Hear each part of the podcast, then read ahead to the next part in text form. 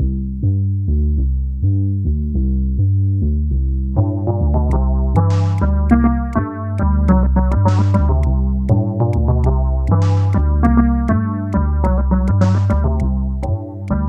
פיינל פנטזי 7 ובאופן כללי הפיינל פנטזי הישנים יותר, מבחינת סיפור הם פשוט, לדעתי לפחות, כתובים בצורה הרבה יותר אה, טובה, מעניינת ועמוקה מהמשחקים החדשים יותר.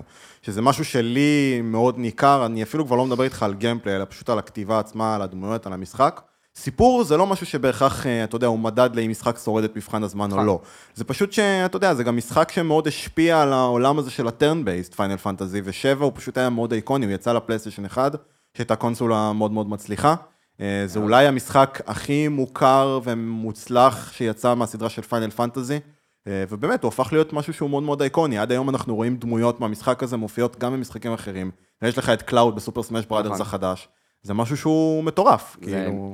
אבל זה בדיוק בגלל העלילה שלו, שהדמויות האלה אחר כך נכנסו למשחקים אחרים. מבחינת, מבחינה מכנית, משחקים שהם משנים מאוד את, ה, את העולם שמסביבם, בדרך כלל אלה לא משחקים שמחזיקים את, את מבחן הזמן. נניח, אף אחד היום לא משחק ב Dune 2 יותר. כן, דמויות איקוניות זה משהו שהוא מאוד כן. גדול פה. כן, עלילות מחזיקות, מכניקות, בשביל שהם יחזיקו את uh, מבחן הזמן, הן בדרך כלל צריכות להיות כבר מאוד מאוד מלוטשות, וזה משהו שלא מוצאים כל כך במשחקים שדווקא היו מהפכנים בדרך כלל. דווקא שם מוצאים משהו מאוד בוסרי, שכיום כבר אנחנו לא, לא מוכנים לקבל.